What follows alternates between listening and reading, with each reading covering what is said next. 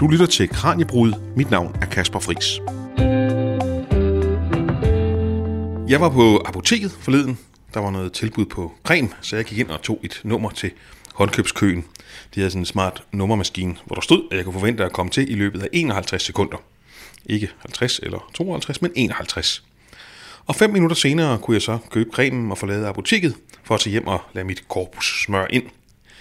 Hvis vi ser bort fra nummermaskinens tossede optimisme, så var det jo en nem og fin købsoplevelse. Og sådan er det ofte med en tur på apoteket. De har som regel mægtig godt styr på tingene. Men de har jo også haft tid til at øve sig. Her tænker jeg ikke nødvendigvis på det personale, der lige står konkret bag disken. Nej, jeg tænker mere på apotekerne som handelsvirksomhed. Der er masser af varer på hylderne i nutidens apoteker. Der er piller, der er tabletter, der er graviditetstest, der er lusemidler, der er vitaminer, der er plaster, der er sæbe, og der er så min creme også, og der er meget, meget andet. Men går vi længere tid tilbage, var vareudvalget endnu mere enormt. Og hvad havde de så på hylderne for 350 år siden, Per Thorling Hadsund? Ja, altså ud over en helt utrolig stor mængde af varer, der var beregnet til at lave medicin af, især urter og ting fra dyr, så havde de sådan noget som øh, masser af krydderier. De havde øh, ting til malere, altså farvestoffer. De havde bladguld i mange farver, bladsølv. Øh, og så havde de masser af kandiserede frugter, senere te og kaffe, som de var de første til at forhandle, masser af sukkervarer, og her i Aalborg et kæmpe vinlager. I dagens Kranjebrud kan du komme med på apoteket og høre en helt unik dansk handelshistorie, sammen med Per Thorning Hadsund, og mit navn er Kasper Fris. Velkommen til Kranjebrud. Ordet apotek kommer af gammel græsk apotheke, og det betyder lager, eller lade, eller forrudskammer. Og hvordan det kan stemme med den funktion, apotekerne har i dag, kan du altså blive klogere på i dagens udgave af Kranjebrud. I denne uge er vi på sommertogt og besøger en håndfuld af landets fine kulturhistoriske museer. Dem er der mange af, og i dag gør vi holdt i Aalborg, hvor man kan besøge en meget stor samling af apoteksgenstande. Når vi dykker ned i den, så får ordet apotheke meget mere mening. Per Thorling Hadsund er konservator og leder af Nordjyske Museers samling af museumsgenstande. Og vi er i dag i Jens Banks Stenhus. Det er en helt fantastisk bygning, som alle, der har været i Aalborg Centrum, øh, har set. Altså, de bliver helt betaget af den her bygning. Den er helt fuldstændig vanvittig flot, og vi er nødt til at lige få historien. Hvad er historien bag det her hus, Per? Historien er, at en meget rig øh, købmand i 1623-24 øh, får opført bygningen som øh, sin hovedgård. Det drejer sig selvfølgelig om Jens Bang, som var øh, på det her tidspunkt den rigeste købmand i Aalborg, og, eller handelsmand vil jeg hellere sige.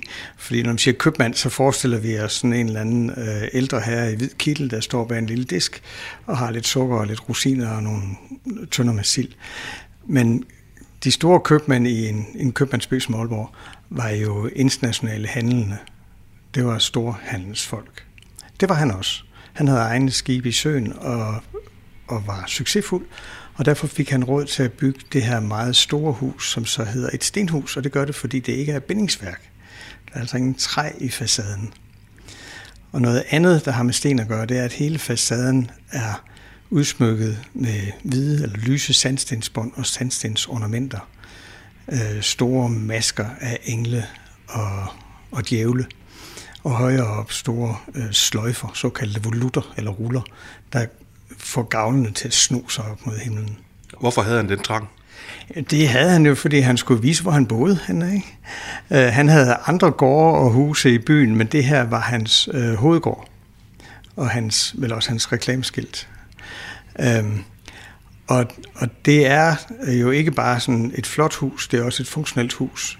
Øh, underetagen er relativt lav og ret anonym. Der var bare nogle porte i, ind til nogle boder, som dels var lager fra så oplag af, af de her grovvarelager, han havde. Der var også en lille båd, hvor han solgte øh, en detail, og det var så især dyre hollandske klæder, som han var specialist i.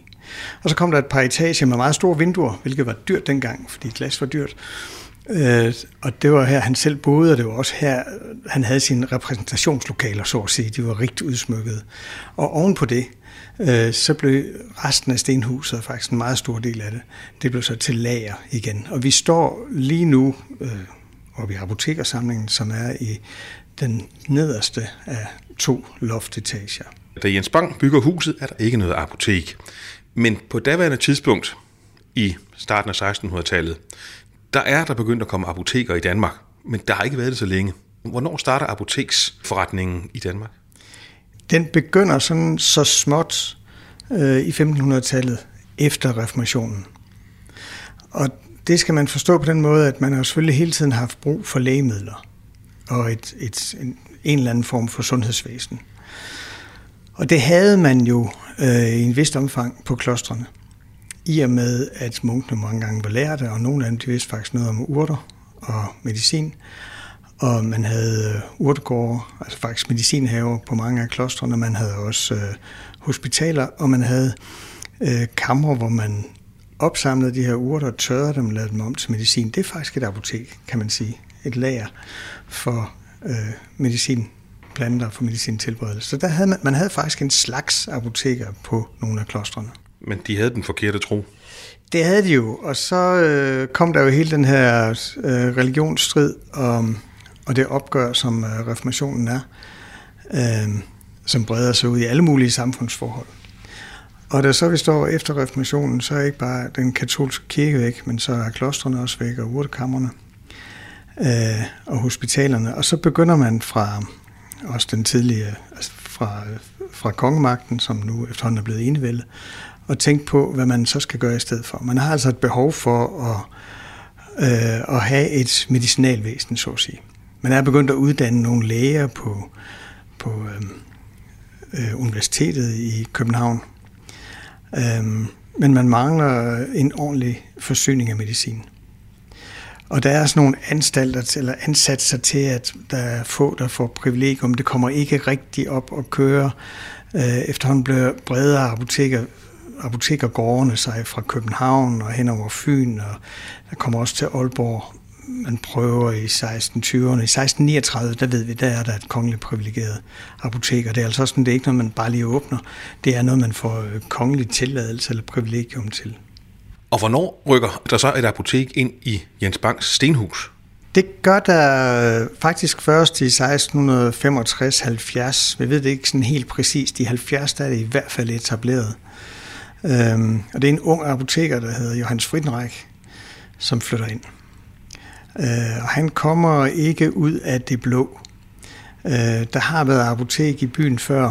Øh, et, et stort og veldrevet apotek fra 1639, og det er faktisk hans svigerfar, som opbygger det. Han hedder Kalov. Øh, han vil så egentlig hellere være borgmester.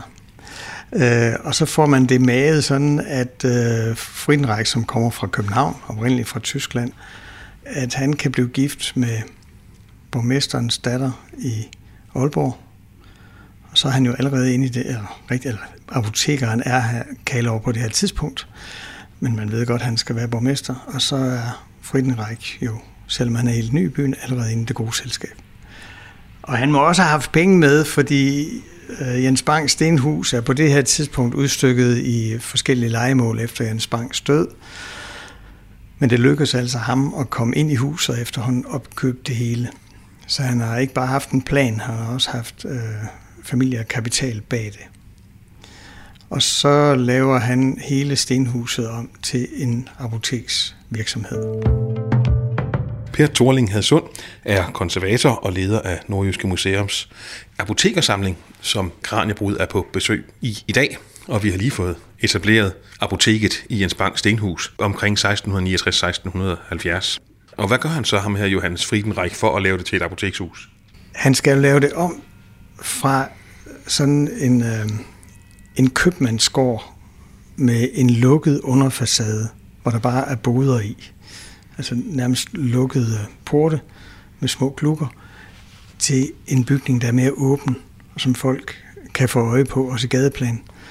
Så han laver den om til en fin butik, så at sige. Han sætter vinduer i, som for den her tid er meget store, så man kan se ind i hans apotek, og så han får godt dagslys derind, så han har et godt dagslys at arbejde ved, når han skal stå sammen med sine svende og blande medicinen.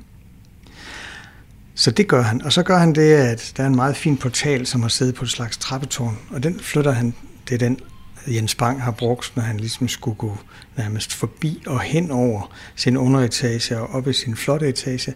Men den sætter Friedenreich direkte ind på facaden, så den absolut flotteste indgangsdør i Aalborg, det bliver ind til hans apotekerbutik, eller hans officin, som det hedder.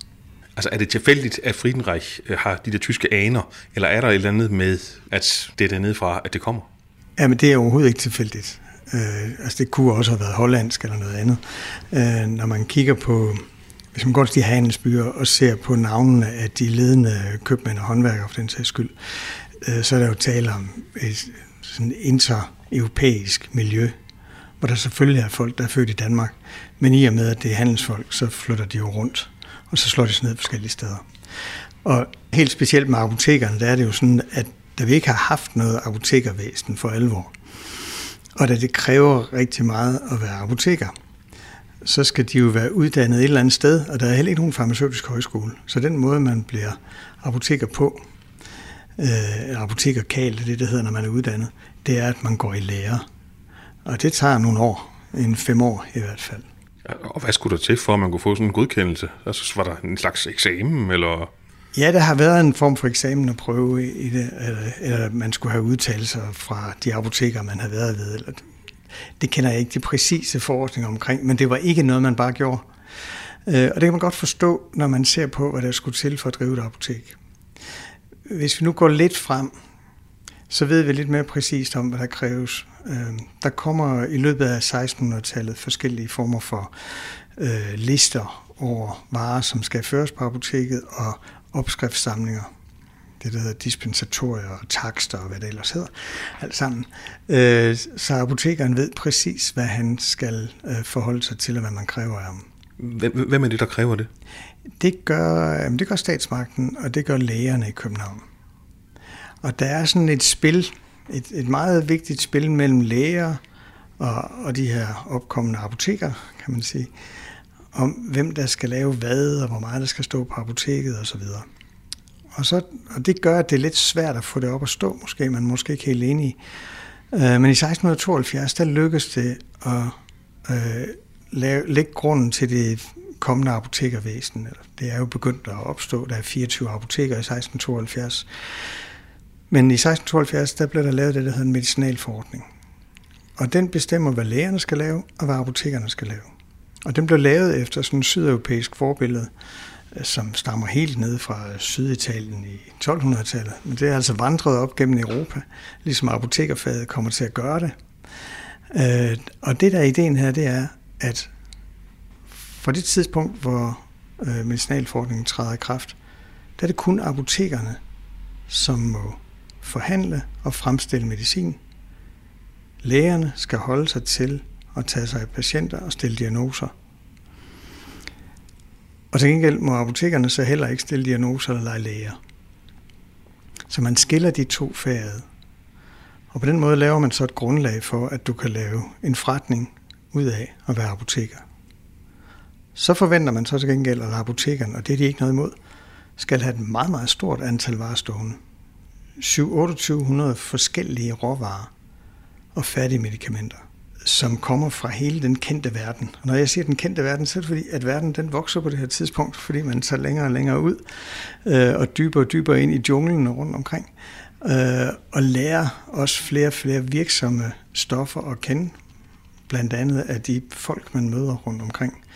Og de slaver, man begynder at sejle rundt med, de viser sig, at de er andet end arbejdskraft. De har faktisk også en, en viden, blandt andet om medicin, som man selvom det måske ikke er helt så gode, synes man som hvide mennesker, så erkender man, at de kan noget, og man lærer af dem. Og det kan vi se på den måde, at antallet af medicinalvarer vokser på. Så han skal jo kunne følge med sin apoteker og kunne skaffe alle de her ting. Og når vi så er her i apotekersamlingen, så får man en ret klar fornemmelse af, at der har været mange ting. Fordi vi har taget opstilling i officinet, altså det her udsalg, som I har lavet i jeres samling, det er jo så ikke det helt autentiske, for i gamle dage, der lå officinet nede i stueetagen, og vi er på fjerde sal her, men I har lavet noget, der minder om et officin, som det har været, med de møbler, der har været her i bygningen på et tidspunkt, og så kan man se på skufferne, at der er, dels er der mange skuffer, og dels er der mange krukker, og dels er der mange flasker, og dels er der mange mærkelige ord og navne på de her forskellige ting, fordi man har selvfølgelig skulle kende forskel på alle 7-2800. Altså, hvad er det for nogle mærkelige ting, du har i dit officin? Nu ser det jo mange gange mere mærkeligt ud, end det er, fordi det hele står på sådan en slags forkortet apotekerlatin. Og det har selvfølgelig haft et praktisk formål, fordi det var øh, meget vigtigt, at apotekeren vidste præcis, hvad han fik hjem. Både hvad der stod på de øh, emballager, han fik, men han skulle også kunne smage og lugte og se, at det var det rigtige. Og så havde det jo måske også det formål, at han fik vist for alle sine kunder, at han var en af de eneste, der ligesom præsten og lægen kunne latin. Og det er nok en meget væsentlig grund til, at det står på latin på det her tidspunkt. Så det er en slags branding? Det er absolut en slags branding, og du kan også godt se, at man har gjort rigtig, rigtig meget ud af at pynte bøsserne og skufferne, der er malet i sort og rødt og med flotte hvide bogstaver, og flaskerne, som er endnu, endnu flottere dekoreret. Man har gjort rigtig meget ud af det. Man har altid gjort rigtig meget ud af at udsmykke sit apotek øh, dyrt og, og fornemt og i tidens stil. Men det, du spurgte om, det var, hvad der var i skufferne. Så.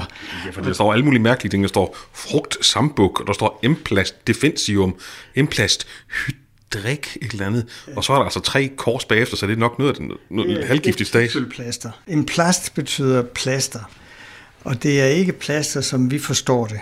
Men det er sådan en voks, øh, voksagtig blød pasta, som så indeholder et eller andet virksomt, som man typisk smører måske direkte på såret, men oftere på en lille klud, som man så lægger på såret og binder fast. Det du refererede til før, det var et kviksølplaster. Der er også et øh, kanterisplaster, som her, som er et spansk flueplaster. Det indeholder... Skal vi tage fat i skuffen? Så kan du se, der ligger sådan nogle, en øh, voksklump dernede. Der er også nogle støbte plader. Og hvis man vipper med skuffen og kigger rigtig godt efter, så glemter det en lille smule grønt. Mm. Og det er fordi, der er knuste spanske fluer i. Det er sådan nogle som de her.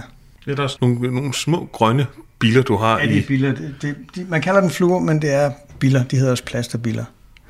Og de har, øh, de har det ved sig, at de indeholder et meget, meget stærkt lokalirriterende stof. Øh, så sådan et plaster som det her, hvis det er frisk og vellavet, og man smører det på huden, øh, så virker det blæretrækkende, som det hedder. Man får simpelthen brandvabler, eller noget, der ligner brandvabler. Og så forestiller man sig ligesom, at man kan trække ondet derhen og ud. Øh, og det var faktisk et ret øh, brugt lægemiddel. Så, så blærerne opstår ved, at der er ting, der er på vej ud af ens hud, ja, mener man? Ja, det er en af tankerne i det. Man kan også trække dem fra et sted til et andet. Øjenbetændelse kan trækkes om i nakken, hvis man skærer et lille hul og lægger et spansk lugeplaster der. Har du prøvet det? Nej, det har jeg heller ikke tænkt. Nej, det lyder ikke særlig rart. Så. Og jeg er sikker på, at vi også blandt nogle af alle de andre skuffer og krukker og så videre, kan finde nogle andre ting, som er en... Og det her, nu vil jeg ikke stå og... Altså det her er jo åbenlyst ikke særlig virksomt, eller særlig fornuftigt. Og man havde måske ikke så mange ting, som vi synes, var, der var mange ting, man ikke kunne helbrede i hvert fald. Men synes, vi synes ikke, man havde så mange ting, der virkede i vores forstand, men der var øh, helt klart også på det her tidspunkt virksomme midler. Man havde også gode midler mod øjenbetændelse. Der står et middel herover. Det, det er meget lyseblåt. Det er meget øh. sådan nogle lyseblå flager, der ligger nogle fine små øh, plastikflasker, og så er der med håndskrift, der står der på det, Lapis Divinus, guddommelig sten. Og det lyder super mystisk, men det er faktisk et ret øh, fornuftigt produkt på den måde, at man har i det her middel, der indgår der noget øh, kobbersulfat, øh, og kover i små doser. Øh, det virker bakteriedræbende. Så hvis man laver en øjensalve med lidt af det her i, og smører det omkring øjnene, så kan man godt have et effektiv øh, middel mod øjenbetændelse.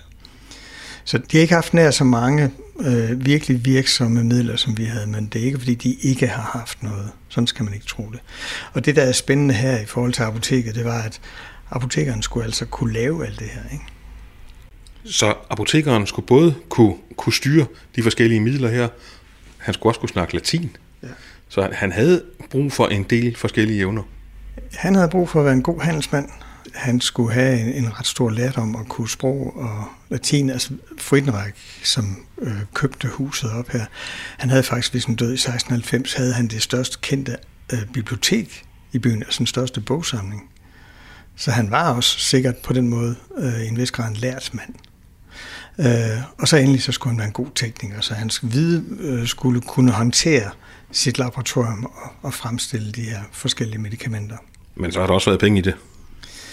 så kunne der være penge i det. Men her bliver det rigtig spændende, fordi noget af det spændende ved samlingen her er, at vi også har øh, et ret stort arkiv tilknyttet. Og et af de allermest spændende dokumenter, det er øh, et såkaldt skifte. Det er simpelthen en opgørelse af lageret og ejendommen efter at Johannes Friedenreich er død i 1690, altså 20 år efter, at han for alvor har etableret sit apotek. Og så for at få hele afsagen til at gå op og finde ud af, hvem der skal have været osv., øh, så skal man meget nøje opgøre hans lager, og det gør man virkelig præcist. Så der er, jeg tror, der er 80 håndskrevne store sider. Det, der skete, da vi gennemgik det, det var, at det viste sig til vores meget store overraskelse, at Friedenreich faktisk havde så at sige alt det stående, som han skulle. Man kan jo sagtens lave en lov, fordi man synes, det skal være sådan. Men man regner måske ikke med, at på apoteket op i Aalborg, at de havde 800-700 forskellige ting stående. Men det havde han. Det, der så også er spændende ved det, det er, at når man ser på varelaget, så er det allerflest, altså den hovedvægten, hovedantallet af ting, som øh, det er ting, der skal bruges til medicin. Øh, så er der en hel del tekniske varer, og det er alt det her med pigment og bladguld og limstof og alt sådan noget til håndværkere. Og så er der en hel masse krydderier og syltede frugter og luksusartikler og sådan noget til husholdningen. Til de så der har været efterspørgsel på, fordi man også har haft rige husholdninger i Aalborg. Og når vi så kigger på øh, hvad skal man sige, prisen af det, så begynder det at blive spændende. Fordi så er det kun en tredjedel af det, som er egentlige medicinalvarer. En tredjedel af hans varelager, det er andre apotekervarer, altså alle de her tekniske og husholdningsmæssige varer. Og den sidste tredjedel, det er et meget stort vinlager. Men hvorfor havde Friedenreich og apoteket så meget alkohol omkring år 1700? Jamen det man skal se på, det er, hvorfor han har så meget, der ikke er til lægemidler. Han skal jo have rigtig mange af ting stående, men hvorfor har han så så store mængder af det? Og det er jo fordi, han skal lave en forretning. Vi skal måske forstå det her apoteksprivilegium på den måde, at han har pligt til at føre en hel masse råvarer, som skal bruges til lægemidler. Og så har han faktisk monopol på at sælge mange andre ting. Og fordi han har de her handelsforbindelser, øh, så har han mulighed for at skaffe en masse luksusvarer, som han så også kan sælge med fortjeneste.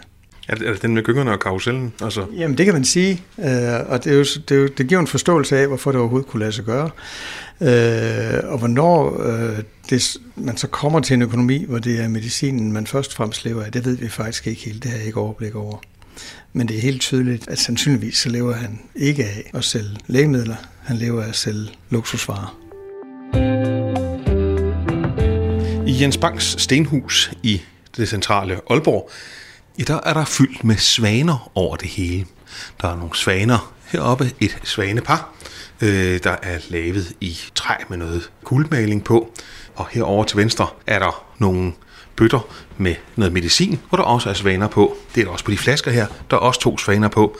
Og det er jo altså fordi, at det var Svaneapoteket, som lå her i huset i mere end 350 år. Og Per Thorling havde sund.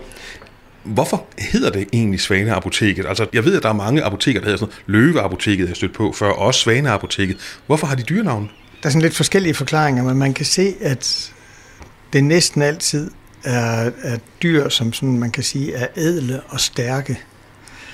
Så det går jo på at give navnet, øh, undskyld, give apoteket et navn, der ligesom henfører til et, et ædelt og stærkt dyr. Man har ingen rotteapoteker, for eksempel, eller koapoteker. Og, og så kan man sige lige præcis løven og svanen, som er meget udbredt som øh, apotekernavne i Danmark, de har jo det ved sig, at de på den ene eller anden måde er kongelige. De bliver mange gange associeret med det kongelige. Og vi kan se, at nogle af vores svaner heroppe, de har direkte en kongekrone om halsen. Øh, og det henviser nok til, at det er et kongeligt privilegeret apotek. Man har altså fået lov at drive apotek i Aalborg direkte af kongen. Men det går altså på øh, produkternes edelhed og styrke. Et andet symbol, som man kan forbinde med apoteker, det er den her Esculaps-stav, som er en, en slange, der, der, der slanger sig op af en, en stav. Det har jeg også rundt omkring herinde. Men hvorfor er eskolapsstaven så et symbol på apoteker? Det er det faktisk heller ikke rigtigt. Det er i hvert fald ikke noget. Det, det er ikke hovedsymbolet på apoteker. Det er Esculap var jo lægeguden i Grækenland. Øh, og det er hans symbol, der, der breder sig derfra. Og det har sådan noget, der er flere forklaringer på det, men det har noget at gøre med, at slangen jo øh, fornyer sit liv ved at skifte ham, sådan opfatter man det. Øh, så der er en eller anden form for udødelighed i det. Men som vi talte om før, så sker der det, at man skiller lægefaget og apotekerfaget ad. Øh, og det bliver sådan, at lægen ikke selv må fremstille medicin, det skal han overlade til apotekerne. Og derfor vælger apotekerne et helt andet og mindre mytologisk, men meget praktisk symbol på deres gerning. Og det er ikke bare et symbol, de har en praktisk brugsgenstand, som samtidig er deres varetegn. Øh, og sådan nogle ser vi her, og det er en morter. Øh, alle de morter, du ser her, de har været brugt på apoteket, men det har også været meget øh, dyre ting, der er fremstillet hertil i øh, malm eller bronze, hvor man så har fået indstøbt sit navn så man kunne se, at nu er det mig, der er apoteker her. Og hvad er det så for en kanon, du har om bag den store morter? Ja, der har vi vores store terjagtbeholder, som er en meget stor tændbøsse. Øh, jeg tror, den vejer 62 pund, altså nogle 30 kilo. Og den er, det er sådan en lodret cylinder, en cylindrisk beholder, der er godt en halv meter høj og næsten lige så bred, og med kraftige håndtag, så man kan løfte den. Og så er der en flot øh, dekoration foran med kong Christian den 5. navntræk, og så står der Teriaka Andromaki. Det er en beholder specielt fremstillet til at rumme alle tiders vidundermiddel, som kun blev fremstillet på de største og dygtigste apoteker. Og øhm, det er oprindeligt, siger man, komponeret af kejser Neus, en af kejser Neus livlæger i første århundrede øh, efter Kristi, som en modgift mod hvad som helst. Øh, så det er altså opfattet som et meget kraftigt og universalt virkende lægemiddel. Som for eksempel kunne klare lidt corona, hvis man havde haft det på det tidspunkt? Og det, det opdagede man slet ikke på det her tidspunkt, man havde corona. Der var så meget andet at dø af. Altså en, en by som Aalborg kunne have svært ved, selvom man kun var en 4-6.000 mennesker, så kunne den have svært ved at opretholde sin befolkning ved, øh, ved fødsler alene dødeligheden var ofte større end fødselsraten, og man var nødt til at have folk til at flytte til byen. Hvad var så det her teriyaki for noget? Alt muligt. Øh, der var i starten over 100 øh, forskellige ingredienser i det, og på det her tidspunkt omkring 1700 er vi nået ned på nogle 70. Øh, masser af forskellige urter, som blev formalet, og så var der noget honning til at få det til at klæbe sammen og til at konservere det. Noget vin, også for konsistensens og smagens skyld vel jernvætsreol, som har gjort det stærkt bittert og sort for øvrigt. Og så har der været øh, slangekød, og det skulle være ægte hugormekød fra Italien. Og i det hele taget skulle alle ingredienserne helst komme fra øh, Italien, hvor opskriften stammede fra. Og det var noget, der gjorde det meget, meget dyrt og meget besværligt. Den sidste gang, vi ved, at det er fremstillet i Aalborg, det er i 1708, Øh, her er den første apoteker i Stenhuset Friedenreich død, men hans søn er nu kommet til. Og, og jeg tror, vi skal se det her som en måde for sønnen at vise, at han er lige så dygtig som faren. Og det at fremstille tajak, det er ikke noget, man sådan går om bag ved apoteket og gør helt for sig selv. Det er en meget stor offentlig ceremoni, som fortæller rigtig meget om øh, forholdet mellem bystyret og lægerne og apotekerne. Det man gjorde, det var, at først skaffede man alle de her forskellige ingredienser. Så udstillede man dem faktisk måske allerede dagen før øh, på et offentligt sted. Hvis ikke der var plads nok i apoteket, har det måske foregået på rådhuset. Så var terjagtbeholderen selvfølgelig stillet frem. Så kom der en læge, fordi lægerne var jo over apotekerne, så de skulle kontrollere alting. Der kom en eller flere læger og tilså alle urterne, og han skulle også helst fremsige latinske vers om dem alle sammen. Og, og til sidst så har Friedenreich også selv sagt noget sikkert på latin, som han kunne høre, at han kunne latin. Og så blev det hele blandet sammen, mens folk så på. Og så skulle det fermentere og lære øh, i en periode, før man så kunne begynde at købe det. Og øh, det diskuterede rigtig meget, hvor meget den her teriyaki har virket. Der er en del opium i. Man lagde også meget vægt på den her gang, at der var meget safran i, som man opfattede som, udover det afsindigt dyrt, så opfattede man det også som ret øh, virksomt mod mange ting. Øh, jeg har været mere interesseret i at se på det der sociale skuespil, der er foregået. Fordi jeg er sikker på, at det har været et meget virksomt lægemiddel. Det har virket på rigtig mange måder. Det har virket på den måde, at bystyret har vist, at vi har skaffet en ordentlig apoteker, som er i stand til at lave det her lægemiddel. Det har også virket på den måde, at apotekeren via sin lærermester og via sit latin har fået vist, at han er en rigtig dygtig apoteker. Og det virker på den måde, at lægen har endnu en gang fået vist, at det er ham, der er over dem alle sammen og ved, hvad der er rigtigt og forkert. Og det er ham, der er dommer over, om medicinen og ingredienserne er god nok. Og så har det jo også virket på den måde, at hvis man har set hele det her ritual, og hvis der findes placebo, og der gør der, øh, så har det her været verdens bedste placebomiddel.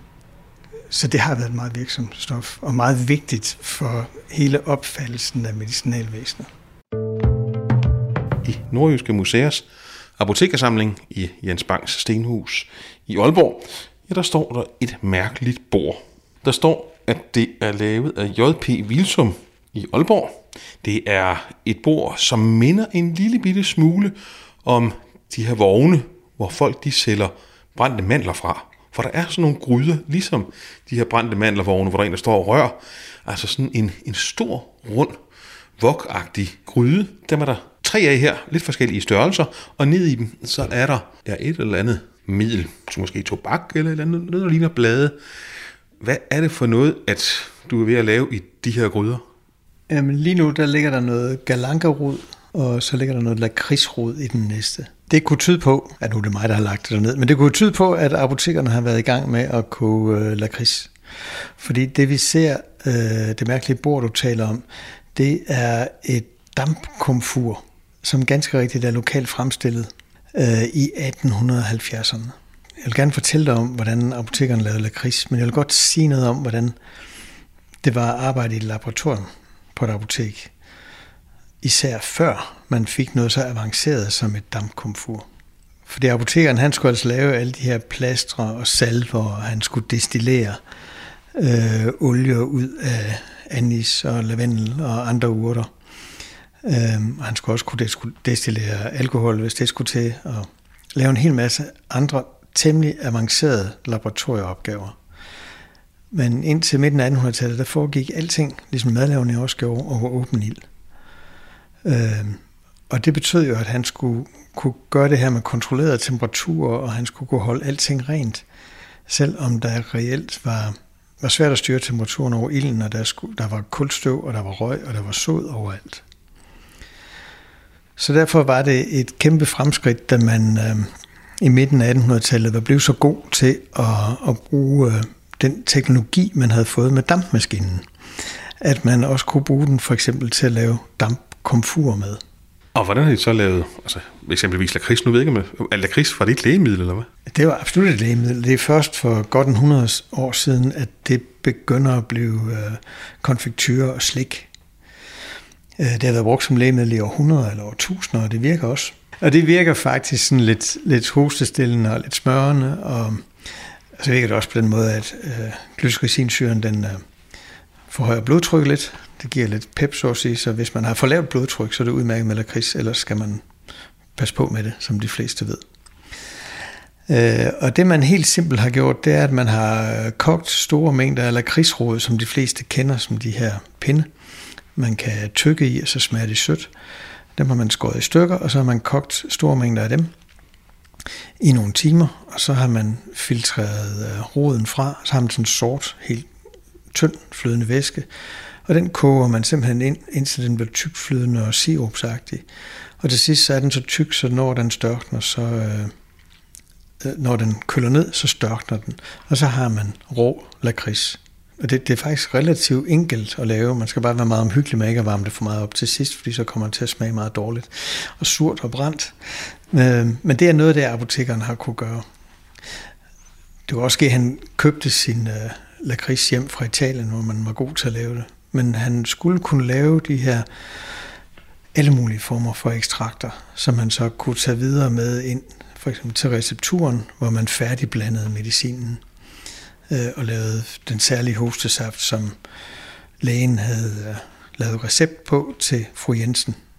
Men havde folk, altså almindelige mennesker, også råd til at handle på et apotek? Og nu, nu siger jeg, havde folk det? Vi taler jo altså om en 300 års periode, så der er nok lidt forskel alligevel men de 300 år. Jeg tror, de fleste havde råd til at købe noget på et apotek.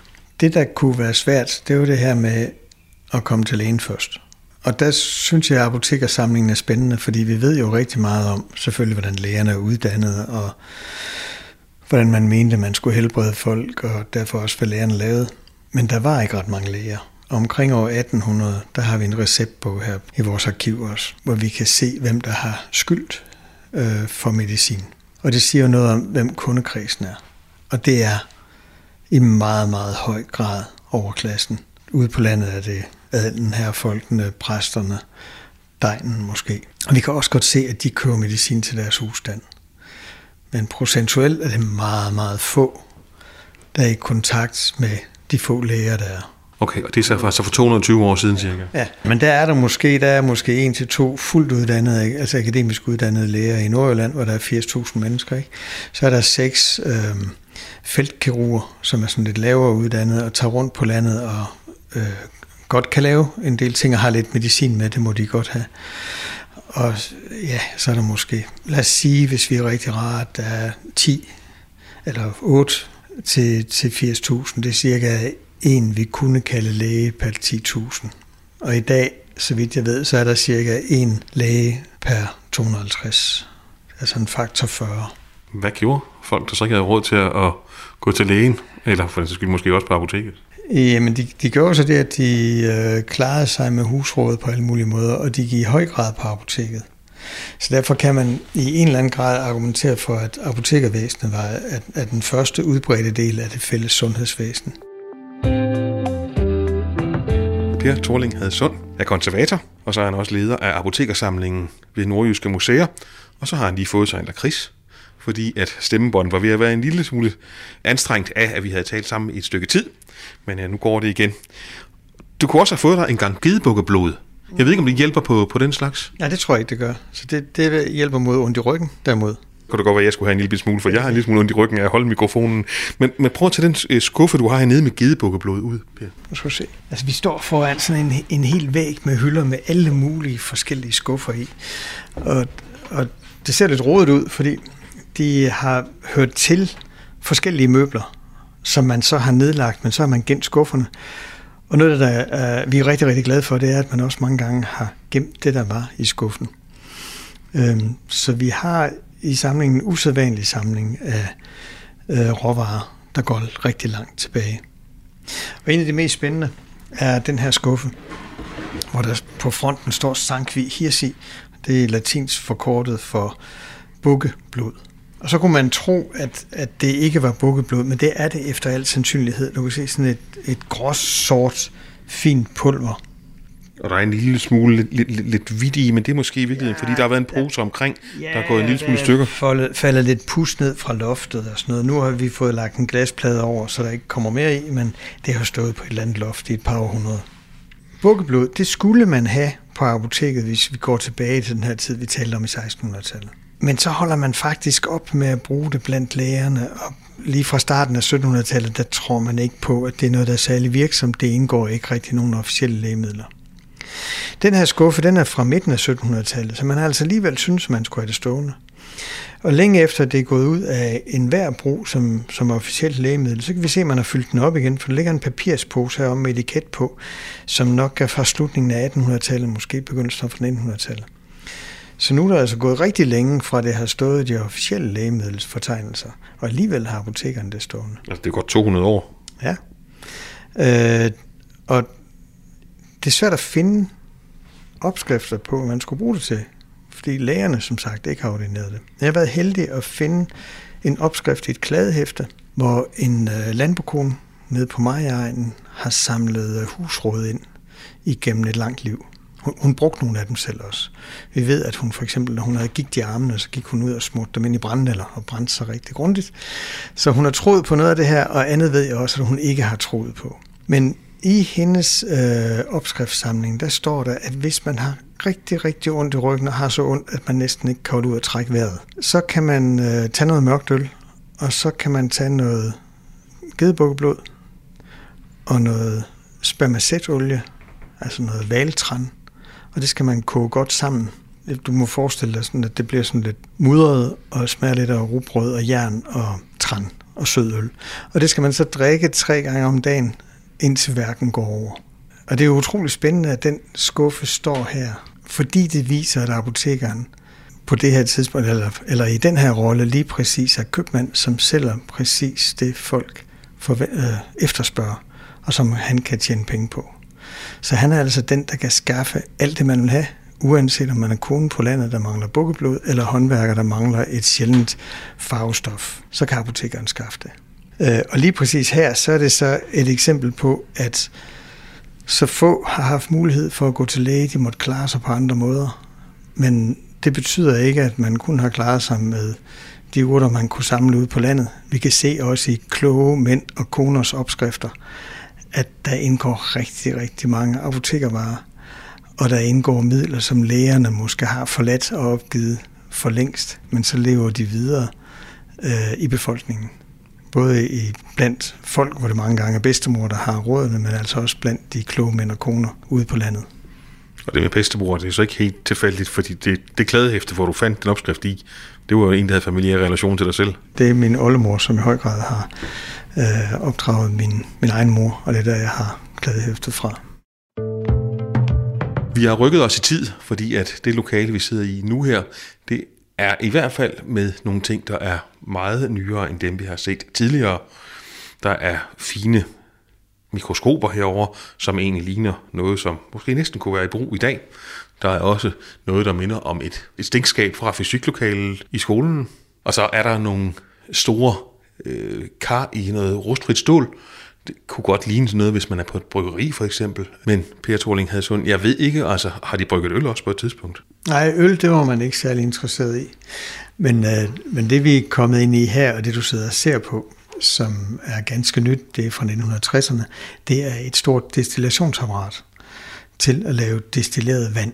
Og når tingene ser så anderledes ud herinde, end de gør inde i lokalerne ved siden af, så er det fordi, at vi nu er kommet op øh, omkring 1960, og øh, siden dampkomfuret blev fremstillet i slutningen af 1800-tallet, der er der sket rigtig meget med lægevidenskaben, vores forståelse af hygiejne, og derfor er der også sket rigtig meget med apotekets laboratorium. Og vi kan tage øh, et af mikroskoperne, som står her ved siden af, som et rigtig godt symbol på, hvad der er sket. I midten af 1800-tallet, der begynder mikroskoperne at blive så gode, at man øh, kan se cellerne, og man får en helt anden forståelse af kroppens fysiologi. Og så er der en anden slags celler, man opdager, det er bakterierne. Der er en, en lang periode, hvor, hvor man er svært ved at blive enige om præcis, hvad der sker, men man bliver mere og mere klar over, hvordan infektion opstår. Man bliver mere og mere klar over, at man skal holde tingene rene og sterile. Og som sige, uden for apoteket, der er det jo måske det største fremskridt, der overhovedet er sket for vores sundhed. Øh, det er, at, vi, at man skiller kloakvandet fra drikkevandet. Det er faktisk det, der måske har, lægevidenskabeligt har reddet flest mennesker. Øhm, men det blev også vigtigt inde i laboratoriet at, at kunne, kunne lave helt rene produkter. Det blev også vigtigt, fordi at lægevidenskaben begynder at opfinde flere og flere metoder, hvor man for eksempel skal have væske ind i kroppen og ind i årene, og så skal det jo selvfølgelig være fuldstændig infektionsfrit. Og det betyder, at der stilles voldsomme krav og stigende krav til apotekerlaboratoriet. Øh, nogle produkter kan man slet ikke lave. Da man begynder at lave for eksempel insulin øh, af bugspytkirtler fra svin, så kan man sige, at det er jo en fabriksting, der skal til, der er det en specialproduktion. Øh, på 200-300 laboratorier rundt omkring i Danmark, der kan man ikke stå og få leveret øh, bugspytkirtler fra svin fra det lokale slagteri. Det holder ikke.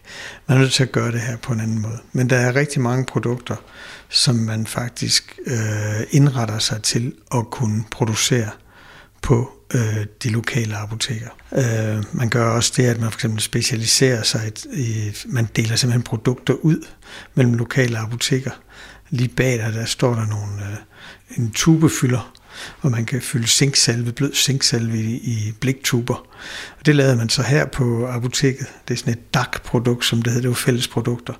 Og så kunne man så øh, fordele dem rundt til apotekerne, og så få for eksempel håndcreme tilbage igen, ikke? og andre ting. Så man delte noget af produktionen op på den måde, så man hjalp hinanden med at holde, øh, med at holde produktionen i gang. Men der var ting, man, man skulle kunne lave, altså man skulle kunne lave øh, steril produktion. Og det krævede så, at man havde et særligt, en særlig afdeling af, af laboratoriet. Det var flere rum, man skulle have der, så derfor der kommer flere og flere rum i apoteket. Antallet vokser og vokser. Øh, og som vi har, har vist her, så skulle man jo have gulve, der kunne vaskes af, man skulle have afløb i den, man skulle, altså man skulle kunne sterilisere det hele.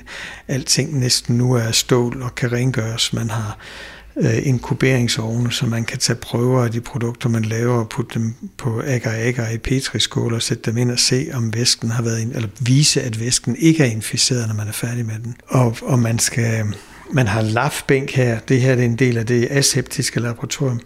Og en lafbænk, det ligner helt rigtigt et stinkskab, men det er faktisk et omvendt stinkskab. Det er udviklet til rumfartsindustrien for at kunne lave fuldstændig rene ting. Men det kan ikke have været helt nemt at skulle have rumfartsindustrien ind i et meget gammelt stenhus fra 1600 cirka 25. Nej, det, det har ikke været nemt, og det har krævet store anstrengelser, men man var meget interesseret i at blive ved med at producere. Og en af grundene til det, det var, at man øh, efter 2. verdenskrig opbyggede det, der hed totalforsvar i Danmark. Man vil gerne have et decentralt forsvar. Totalforsvar, det, det, er, det er jo ikke kun øh, herren og værnene, der indgår i det. Det er tanken om, at alt i samfundet og alle i samfundet kan indgå til beskyttelse af landet og civilbefolkningen under for eksempel en atomkrig eller et angreb udefra. Og i sådan en situation, der er det jo smart, at man ikke producerer sin medicin på tre fabrikker, men at man har en stor produktionskapacitet i mange små laboratorier, og at man frem for alt har øh, decentrale lager af medicin. Jeg ved ikke, hvor mange apoteker, der gør det i dag overhovedet. Jeg ved dog, at den creme, som jeg købte og fortalte lidt om i indledningen af programmet, den var ikke fra det apotek, hvor jeg købte den. Det, det har den efter al sandsynlighed ikke været, eller det har den ikke været. Øh, jeg mener, der er to øh, magistrale laboratorier, apotekslaboratorier nu. Magistrale, det vil sige, at det er, når man fremstiller noget, som magisteren har skrevet recept på, altså lægen. Og det, og det havde man jo overalt før. Men hvornår stopper det så i langt de fleste apoteker? Det stopper i 1990 ved lov. Delene i det her rum er fra et laboratorium, der blev oprettet omkring 1960, og det er det sidste, den sidste laboratorieindretning i Aalborg Svane Apotek, hvor man laver den, den første laboratorieindretning i ca. 1670. Og så det, blev det så stående nogle år dernede, indtil vi øh, fik lov til at lave en indsamling, den sidste indsamling. Så alt andet heroppe er indsamlet af de tidligere apoteker, især den sidste, som ejede Stenhuset og, og var apoteker i Stenhuset. Men der er en apotekersamling i, i Jens Bank Stenhus. Der er ikke noget apotek længere. Hvor er det blevet af? Jamen, apoteket er nedlagt, og det blev det så sent som i 2013. Det sker fra tid til anden, man nedlægger apoteker, især i, øh, i byer, hvor der har været mange apoteker. Øh, fordi man så fra Sundhedsstyrelsens side mener, at det ikke er rentabelt eller nødvendigt at have apotekerne. Og nu har jeg fået lov til at komme på tur med dig rundt i apotekersamlingen Per Thorling Hadsund.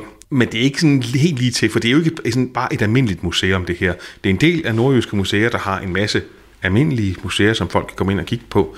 Det kan man ikke helt her. Nej, altså man kan ikke bare sådan øh, gå op ad trappen og gå ind ad døren og løse billet. Og det er flere grunde. Øh, man kan ikke gå rundt her alene, blandt andet af brandhensyn. Vi har ikke sådan nogle ordinære øh, nødudgange øh, som der skal være, hvis folk går rundt alene. Så derfor skal man have en guide på. Og så er der også det ved det, at vi har jo indrettet det, ligesom Apoteker Strøberg indrettet sin apotekersamling. Det var ham, der har oprettet den. Fordi vi synes, det var charmerende, at, øh, at man kunne bruge det som fortællerum. Han inviterede selv folk med herop, og så fortalte han historien om apoteket og apotekervæsenet. Og det vil vi egentlig også gerne gøre på samme måde, fordi øh, det måske er en af de de mest intense og bedste måder at formidle på. Så derfor kan du se, at alt er jo ikke spærret inde. Vi har alarmer heroppe, og der er glas for mange ting, men alt er ikke spærret inde, og der er ikke en masse skilte og plancher og forklarende ting. Det er et sted, hvor man tager med på en af de officielle rundvisninger der, eller man bestiller simpelthen en rundvisning ved at gå ind på vores hjemmeside. 350 års handelshistorie og også medicinalhistorie har der altså været her i Jens Bang Stenhus, og man kan stadigvæk få lov at komme med og kigge på ved en af de her rundvisninger. Per Thorling Hadsund, tusind tak, fordi at du ville have mig med rundt i dag. Kranjebrud sommer er færdig for i dag. Mit navn det er Kasper Fris. Men vi er tilbage igen i morgen, hvor vi besøger et kulturhistorisk museum et andet sted i Danmark. Tusind tak, fordi du lyttede med. Programmet er produceret af Videnslyd for Radio 4.